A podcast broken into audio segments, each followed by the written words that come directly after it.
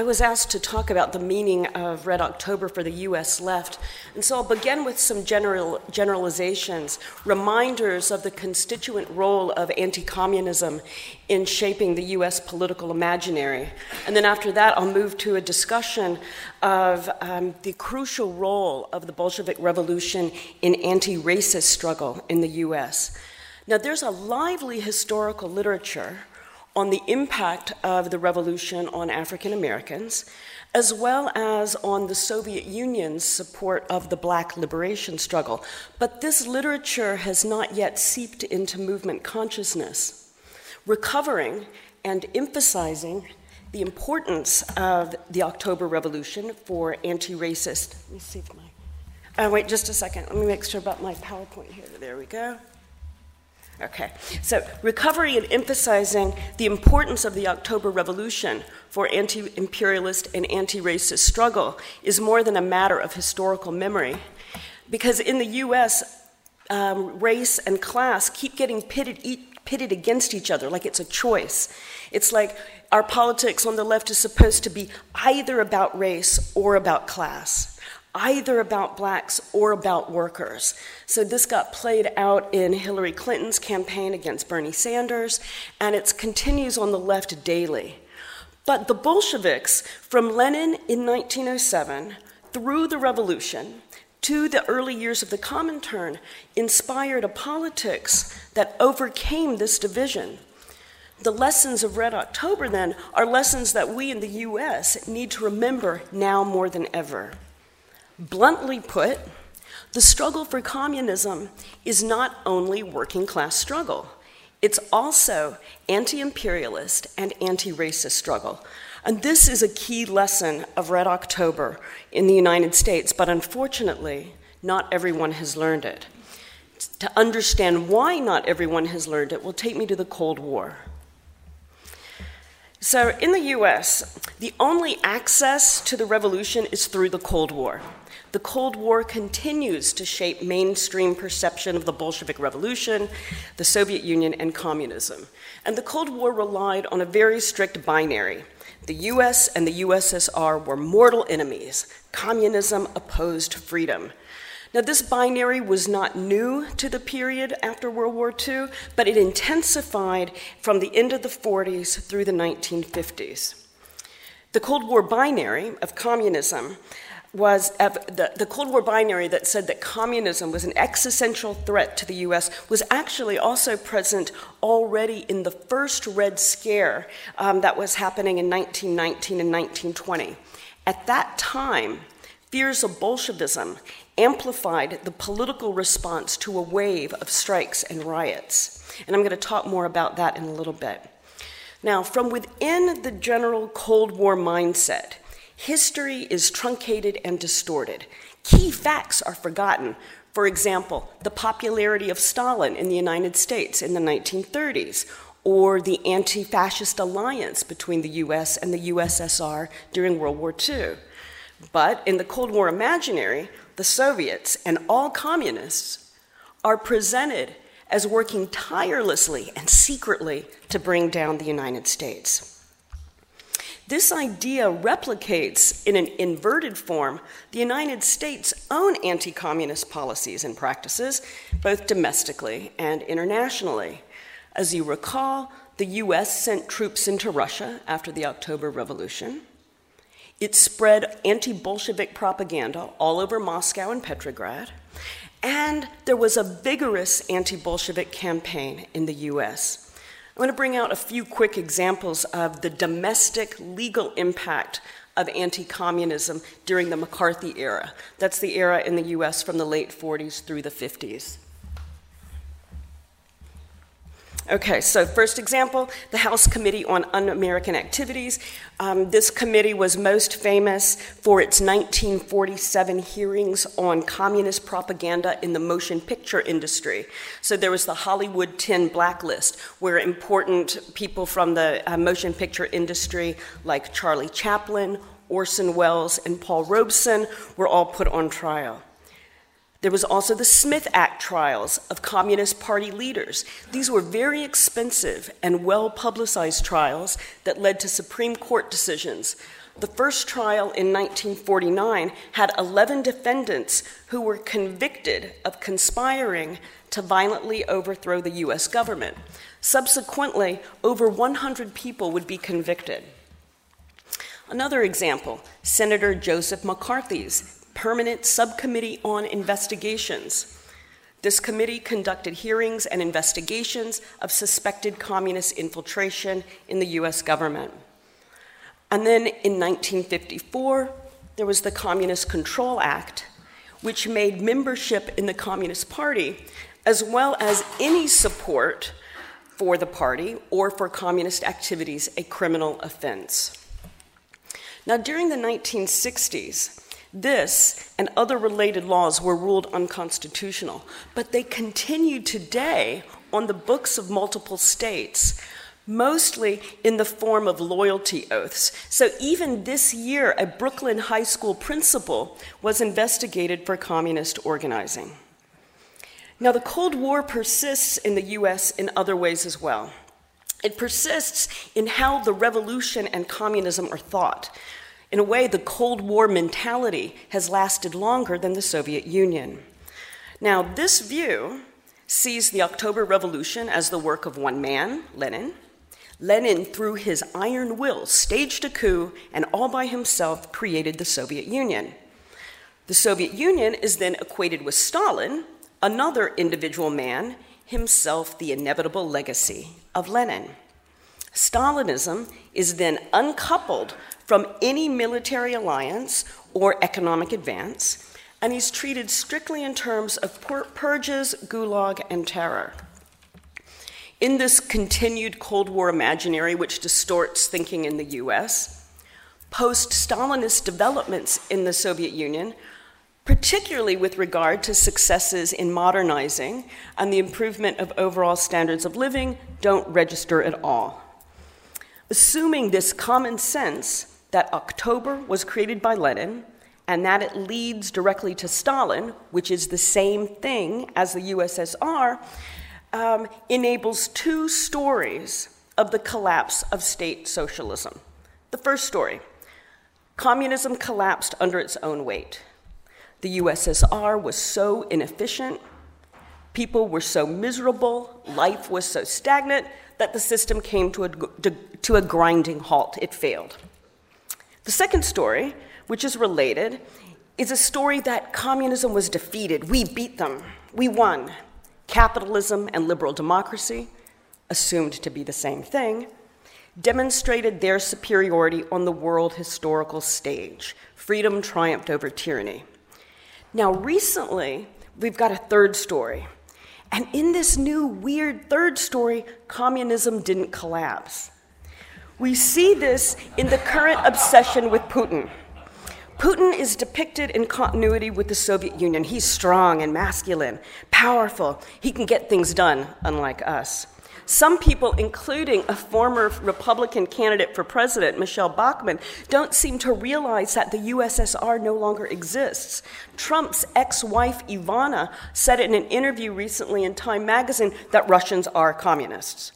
The whole crazy Washington, D.C. establishment preoccupation with the Russian infiltration of the U.S. election repeats key tropes and reignites key fears of the McCarthy era. The Russians are trying to undermine our democracy. The Russians want to take our freedom. So we've got this bizarre fetishization of Putin, the all powerful mastermind working behind the scenes to steal our elections. This fantasy has the structure of a theft of enjoyment. What's most important to us, what makes us who we are, is being stolen by someone else. We're not destroying it. We don't fail to nourish it. Someone else is stealing it. Russia, Putin, hacked our election. They stole it from the American people. Russian hackers stole the Democratic Party's email, violating our basic party system. Russia even used Facebook and Twitter against us stealing our free speech and participation, the hallmarks of who we are. The force of this fantasy should not be underestimated, and it's really important given the overall confidence in the US political system. I mean, the overall lack of confidence in the US political system right now. Okay, so I want to move now from this Cold War background to the persistence of the revolution. Across the political spectrum in the US, there's a sense of the force of the, there's a, um, across the spectrum, the force of the revolution continues to register. So I want to mention just three ways that the uh, Russian Revolution continues to register in the US. First, it registers as a model. Oh, let's go one more. There we go. Wait, more Putin. Um, okay, so first, the revolution continues to register as a model of political discipline, as a will to go further, to push, to tear it all down, and start again. And this is present. Mo- um, is this going the right direction, or are these repeating? Repeating. Oh, sorry, I've got this upside down. Okay. There, uh, one more. All right. So, um, so the revolution is this model of political discipline, and we see this most surprisingly on the far right of the Republican Party. And so my example here is Steve Bannon, who's a white nationalist, former Trump advisor, and he claims to have learned from Lenin. Um, his alleged admiration of Lenin has circulated in the liberal media as a way to tarnish both Bannon and Lenin. And it also affirms the weird links between Trump and Putin that are part of this current twisted Cold War imaginary. A second way that the force of Red October persists is in the anti communism that's shared by US conservatives and liberals. Both US conservatives and liberals attack utopia, aspiration, a sense of change, any threat to the status quo. In the US, communism is used to uh, discount collective bargaining, national health care, environmentalism, feminism, public education, paid vacation days, gun control, right? All of this is denounced as communist, just the same like Bernie Sanders and Barack Obama also denounced as communist. Of course, Bernie did run a campaign calling for political revolution. Clinton supporters derided it as false promises. They said that Sanders supporters were childish, naive, utopian, and unrealistic for believing in the possibility of radical change. Liberals, like Clinton Democrats, hammer home the view that fundamental change is impossible, immature, and utopian. It's dangerous, promises that can't be kept. There's a constant liberal f- refrain that says, and we know where that leads. And where it leads is not to rapid improvement in mass literacy, the defeat of Nazis in World War II, not to the first satellite or the first man and first woman in space, but to unstated and assumed uniform terror. The Sanders campaign and Sanders' ongoing work in behalf of national health care refuses this blackmail. The US political and economic system isn't working, and revolution names a necessary response. Sanders continues to be brave enough to say that, even if his vision of revolution is rather itself narrow and truncated. A third way that the revolutionary force of Red October persists is on the left. Unfortunately, for too many on the really inchoate and vague and dispersed US left, this persistence is negative. It's a rejection of party, political will.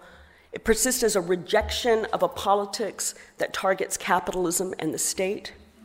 Red October continues to haunt the left as a rejection of the party form. So, for part of the left, the legacy of the Bolshevik Revolution takes shape as an eschewal of collective power, an eschewal of the power of collectivity. For them, the goal is abolishing revolution. It's a goal of having a revolution, maybe, but without taking power. And this usually ends up as an inward turn to personal transformation. The micropolitics of ordinary life is what's compelling, even more, um, and, and it's considered to be even more political than overthrowing the state. The rejection of communism as an ideal has shaped the US left. Fragmented groups and multiple issues are the left form of the loss of communism as a political horizon. And even some of those who continue to think in terms of state level political action consider this dispersed self transformation a kind of advance. They name it democracy. And they envision struggles on the left specifically as struggles for democracy. For example, some saw Occupy Wall Street as a struggle for democracy, not as a dramatic increase, as a, as a, not as a response to the dramatic increase in economic inequality, and not as a response to the bailout of Wall Street. Now, this is strange because during Occupy, people were not fighting for the right to vote, they weren't fighting for a right to free speech. So, for the left to use the language of democracy was a way of avoiding the fundamental antagonism between the top 1% and the rest of us by acting as if the only thing that was missing was participation. Political repercussions, then, of the loss of communism as the horizon of left politics include this turn toward a generalized inclusion as well as consumption oriented lifestyle politics. The repercussion is an acquiescence to capitalism as the best system for the production and distribution of resources, labor, and goods. Now, a weird dimension of the distorted politics of the US left is a kind of strange determinism. So, let me explain why this is so weird. Contemporary left politics emphasizes contingency nonstop. Anything can happen. Politics is multiple. Micro changes are politically crucial, and so on. But a determinism reasserts itself in attempts to repress communism. Communism is depicted as absolutely determining a set of unavoidable consequences and effects. If Lenin, then Stalin. If revolution, then gulag. If party, then purges. It's a left version of the conservative and liberal mentality that we know where this leads. If revolutionary party, then betrayal, authoritarianism, and police state. This sequence is somehow shielded from or immune to contingency. The way this kind of position plays out in arguments is that it usually begins by identifying a specific error of a specific Communist Party, as if this one error were an indication of a sequence of effects impossible to avoid. If it happened once, it will happen again, and there's nothing we can do about it. The oddity of this position is that communism is unique in its determining capacity. Communism is the one political arrangement capable of eliminating contingency and directing action along a singular vector. It's like communists are those who can't learn. Communism becomes the exception to the dynamic of production, struggle, and experience that gives rise to it. Instead of the politics of a militant subject, communism is an imaginary, immutable object, a linear process with a certain end. Now, I wonder who is it that the left doesn't trust? Does the left not trust itself not to purge and kill? Not to become authoritarian? Or does the left not trust the people? Maybe the answer is that the US left simply believes there's no alternative to capitalism, and maybe it secretly, or not so secretly, likes its smartphones and gadgets and fashion and all the rest, and so prevents itself from doing the work to organize the politics we need as the system disintegrates and falls into something like fascism. I want to note here left preoccupation with technological innovation, as if technology could solve political problems, as well as, and, and I also want to note here left preoccupation with branding and the new, as if political organizing were little more than marketing.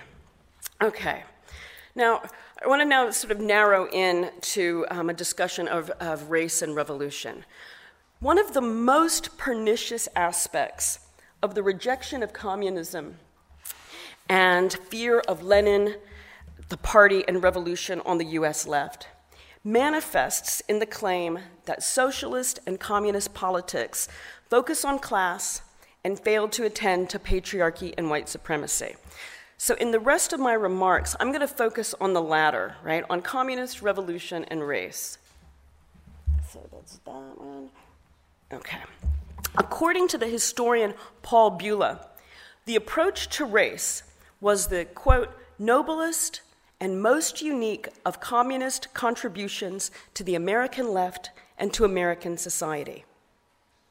Likewise, in the words of James Cannon, a founding member of the Communist Labor Party, he was actually later ushered out as a Trotskyist, um, the influence of Lenin and the Bolshevik Revolution, quote, contributed more than any other influence from any source to the recognition and more or less general acceptance of the Negro question as a special problem of American society a problem which cannot be simply subsumed under the general heading of the conflict between capital and labor as it was in the pre communist radical movement. End quote. So, what I want to do is draw out some of the key elements and figures in this specific contribution of the revolution to the US left. Now, race and communism have been intertwined in the US since the Bolshevik Revolution. We see this in the Red Scare in 1919 and 1920. It was characterized by intense fear of Bolshevism, anarchism, radicalism, worry that there would be a communist revolution in the US. There was fear of the foreign and the different, fear of radicals and of radical change. The US government responded with raids, arrests, and deportations. Some 25 states made it illegal to display a red flag. In the summer of 1919, there were massive strikes, a general strike in Seattle, steel strikes, and coal strikes involving hundreds of thousands of workers. There was also an anarchist bombing campaign. The situation was intense, in part because of the influx of soldiers back from World War I, and in part because of a wave of migration of African Americans from the South to northern cities. Black soldiers who had served in the war did not receive a hero's welcome, but came back to encounter intensified discrimination, oppression, and violence. They were passed over for good jobs and pushed into menial labor. That summer of 1919, there were race riots, riots where whites attacked blacks, and sometimes the blacks fought back. Lynchings increased across the South. White Southerners even burned blacks at the stake. In Mississippi, the burning alive of a black man was authorized by the state. The governor claimed that he had been powerless to stop it, but had been assured that necessary arrangements had been made and that the mob would act in conformity to these arrangements. 3,000 people came to watch. Given this wave of violence, the black press, which had over 200 newspapers, began to urge blacks to protect themselves, to oppose lynch law with cold steel and fire, with iron will and inflexible determination. The white mainstream blamed the Reds. Bolsheviks were at the root of the chaos. So there were headlines at the time like Reds tried to stir Negroes to revolt. Articles in the white press informed readers that black, politi- that black publications were financed by Russia and that their goal was establishing Bolshevik rule in the US. So the displacement of the US system's failure onto Russians is nothing new in US politics. At any rate, by linking the black struggle for liberation to Bolshevism, the white press made blacks look like traitors. The US Department of Justice tried to tr- started to, to treat blacks as potential enemies of the state. White, white Southerners inverted the problem. It wasn't that blacks were going to usher in communist domination. What the white Southerners feared was that Bolsheviks would lead to Negro domination. So, this is the context then for understanding the initial contribution of the Russian Revolution to anti racist politics in the US. The revolution amplified the fear of foreigners, fear of radicals, fear of labor unrest, and, and anxiety around the intense racial violence already part of US political life. But its real contribution was positive. The most important positive contribution of the revolution to the US left stemmed from the theoretical insight into struggles for national liberation as themselves revolutionary. And in the US, it was black radicals who seized on this insight, made it their own, and pushed their influence back onto the Communist Party and the Comintern. So, I want to bring out this um, aspect by highlighting three intersecting groups operating in the first decade of the revolution the US Communist Party, black communists, and the Comintern. Each of these groups, and their members often overlapped, each of these groups channeled the energy unleashed by the revolution, but not always, um, but not always in ways that harmonized or coincided. And if I attend to each of these groups, I can clarify a point where James Cannon, who is one of the party founders I mentioned earlier, I can clarify where he's mistaken. He says that everything new on the Negro question came from Moscow. That's false. It underplays the contributions of Cyril Briggs of the African Blood Brotherhood. Um, Briggs was influenced and inspired by Lenin independently of Moscow and the Comintern. Cannon also underplays the contributions of Harry Haywood, a black American communist who fought to influence the Comintern on the Negro question. Okay, the U.S. Communist Party emerged, the Communist Party of the U.S. emerged out of a split from the Socialist Party in 1919. The Socialist Party had consisted primarily of a federation of immigrants of foreign language groups, and it paid almost no attention to race. So in the US, the socialist leader Eugene Debs said, We have nothing special to offer the Negro and cannot make separate appeals to all the races.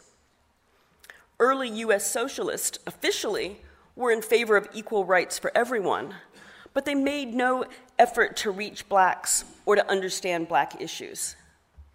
Some members were openly racist. The party's line was that the race question would just be worked out naturally with socialism. The US Communist Party comes out of this tradition. When the left of the Socialist Party split off in 1919, it split into two two groups, the Communist Party and the Communist Labor Party. The first group was the Foreign Language Federations. Very few spoke English, and they had no interest in analyzing the US situation. The second group, the Communist Labor Party, was headed by John Reed, the author of 10 Days That Shook the World. The Comintern pressed both sides to unify in 1921, but splitting and recombining was pretty much characteristic of the party in the early period. So that's the party. Now, second, black communist. One of the founders of the CP in 1919 was Otto Huiswoord, who was from Suriname, the Dutch West Indies, and he was part of an exciting socialist scene in Harlem that included a number of African Americans and Caribbean immigrants. Another early CP member was the prominent Harlem Renaissance poet Claude, Claude McKay. Also, part of this scene were a number of black women who joined the early CP um, which was also known um, as the Workers' Party. These women included Grace Campbell, Williana Burroughs, Maud White, and others, and they saw the Communist Party as a beacon of hope for black women, in part because of the figure of the new Soviet woman, but also because of the general aura around the Russian Revolution. And even more significant communists didn't even join the party for a few years instead, forging his own distinct combination of black radicalism and communism, and that was Cyril Briggs. Briggs was the founder and editor of a magazine called The Crusader, and he was devoted to a vision of Africa for the Africans, a kind of racial patriotism, African self determination, and renaissance of African culture. What was novel in his vision was how he merged black nationalism and revolutionary socialism. Briggs argued that blacks win if labor wins. Black liberation itself depends on the destruction of parasitic capital civilization with its imperialism incubus that is squeezing the lifeblood out of millions of our race. The best way forward for blacks as well as for all Africans, was not through becoming bourgeois or becoming capitalist, it was through socialism. Socialism and communism would guarantee black liberation. Again, the idea was that it was in the national interest of African Americans to support communism. So it's a purely black argument for communism.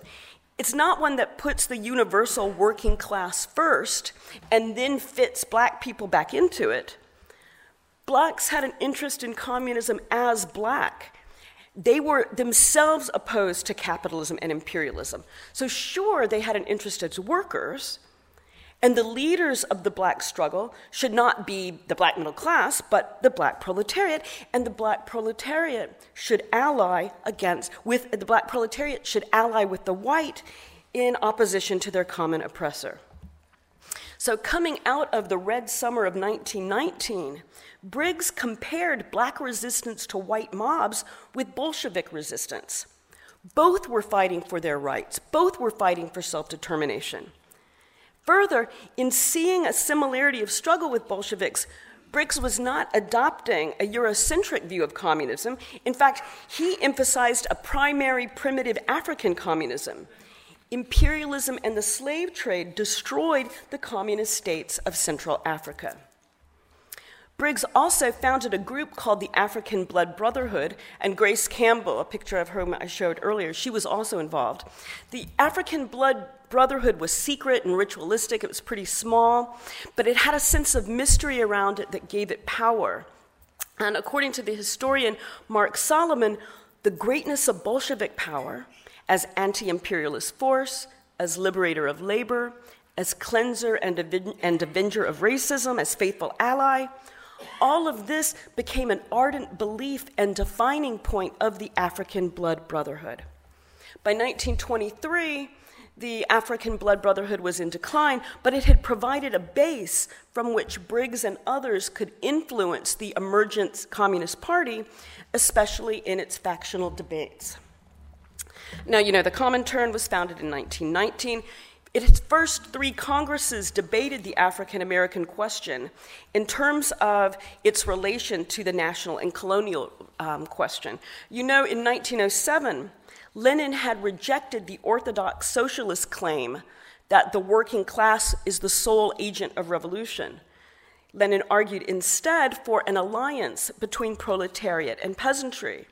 Now, of course, this is in part because of the situation in Russia, but also through his analysis of colonialism and imperialism, he saw that oppressed national minorities were also revolutionary and could be linked with the working class to overthrow imperial power. By the Fourth Comintern Congress in, in 1922, actual African Americans attended Claude McKay and Otto um, Huiswoud.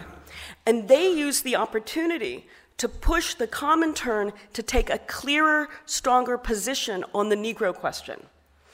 This would help discipline the unruly Communist Party in the US, which had not really established itself as a leader among black workers it was the, the Communist Party was still too chauvinistic, too focused on the white worker. And it was a real problem because the unions were racist, right? White unionists were blocking black workers, keeping black workers in bad jobs, but this meant that black workers were available as strike breakers. They needed the money and they had no solidarity with the racist white unionists who were blocking them from their union. So the class struggle in the US really concretely depended on dealing with the race problem. By influencing the Comintern, black communists could exert pressure on the party at home. So the publication, the Communist International, ran, ran pieces urging American communists to deal with racism, to respond to the housing crisis facing blacks, and demand racial unity in the unions. Um, there was a dramatic and radical step in 1928 with the Sixth Comintern Congress. Then the Comintern took the position that blacks in the US are an oppressed national minority with a right to self determination. Now, this was, on the one hand, a slogan for black rebellion. but it was really controversial, right? The Trotskyists trashed it up and down. Um, some people dismissed it as illogical, Stalinist, deterministic. Others considered it opportunist. Um, but it is still so powerful, or it remains so powerful, that it, that it was at the core of debates on the radical left in the US even through the 70s. Now, this idea um, of black radical self determination um, was put together by Harry Haywood and another comrade. Haywood was African American, first a member of the African Blood Brotherhood and then the Young Communist League. He went to the Lenin School in Moscow. And his theory was that liberation from slavery had been insufficient. Reconstruction had failed. Um, blacks had ended up um, in, as sharecroppers, frozen into a semi slave condition. So they couldn't simply assimilate. In fact, because of their position as this, in this weird semi slave, semi feudal situation, they took on a distinct psyche and culture, becoming a nation within a nation. So the claim was that blacks constitute a nation and that communists should organize blacks by advancing a right to self determination. So, like Briggs, Harry Haywood made blacks central to communist struggle because communism is necessary for black liberation. The struggle of US blacks was a struggle for self determination like that of any other colonized people. It was a struggle for freedom that was revolutionary in and of itself. And what's crucial here is that um, the question of you know, the condition of the Negro in the US was understood as a national rather than just a race question. For Haywood, this meant that if it was racial, it reduced the problem of race inequality to white attitudes. Right? It pushed attention away from exploitation, the land question, and made it seem that time and made it seem like just time and education would change everything, not revolutionary struggle. Now, even in the Comintern, right, during the Sixth um, Congress, it was heatedly debated. There was a ton of opposition to this idea that blacks were an oppressed nation within a nation. Black delegates were questioning it. Um, they kept thinking, like, wait a minute, aren't blacks really a racial minority or a national racial minority? There was a question of whether blacks wanted self determination or integration. Um, there was a question regarding the relation between the demand for full equality and the demand for self determination. I mean, did blacks even have a territory? That could be, um, that would make sense to think of, of as a, the land of a black nation. But even with these questions, the party, I mean, the, the Comintern committed itself to the struggle for full equality for blacks. And it committed itself to undertaking new organizing in the US South and to the slogan for self determination in the Black Belt. Is that, yeah, let me go backwards. Um, I should add that the sixth, com, um, the sixth Comintern Congress also emphasized black women as a potential, as a powerful potential force in the struggle for black emancipation because of their specific position as the most exploited sector of the workforce. And this would get, this would, um, this position of, of the revolutionary role of black women would be continue, would continue to be developed by Claudia Jones.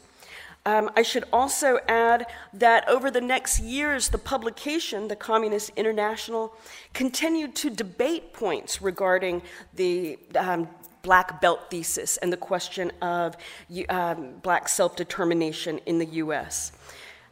The, um, the key points in this, um, in this ongoing debate that keep returning on the US left, even through the 70s, include first um, the issue that um, the oppression of blacks um, produced super profits from their highly exploited labor, and that this black oppression was necessary for capital accumulation in the US, right? Not tangential to it, not an extra, not an add on, but crucial to it. And further, the ongoing the debate at the time that continued through the 70s was to say that look, this emphasis on self-determination is not separatist. It's the basis for an alliance between equals. The only way to build black and white unity um, was on the grounds of real equality, and that would have to mean a right to be able to leave or to secede. So, yes, there's theoretical problems with the black belt thesis, but it had intense practical effects. Um, and these were strongest in the 30s, where the Communist Party really did establish itself as a crucial player in organizing for civil rights and black power struggles. So, to conclude, you know, this anniversary year of the Russian Revolution has occasioned multiple exhibits and conferences and debates. For those on the left, it's been it's especially exciting, challenging. Um, I think there could be even more admiration and celebration. And so I've argued that some of the elements worth admiring, celebrating, and studying include the impact of the revolution on anti racist politics in the US. Rather than tying itself to a dogmatic class first approach, the Bolsheviks recognized the revolutionary role of struggles for national liberation. And this inspired the black struggle in the US, leading to a view of communism as necessary for black liberation. Thank you.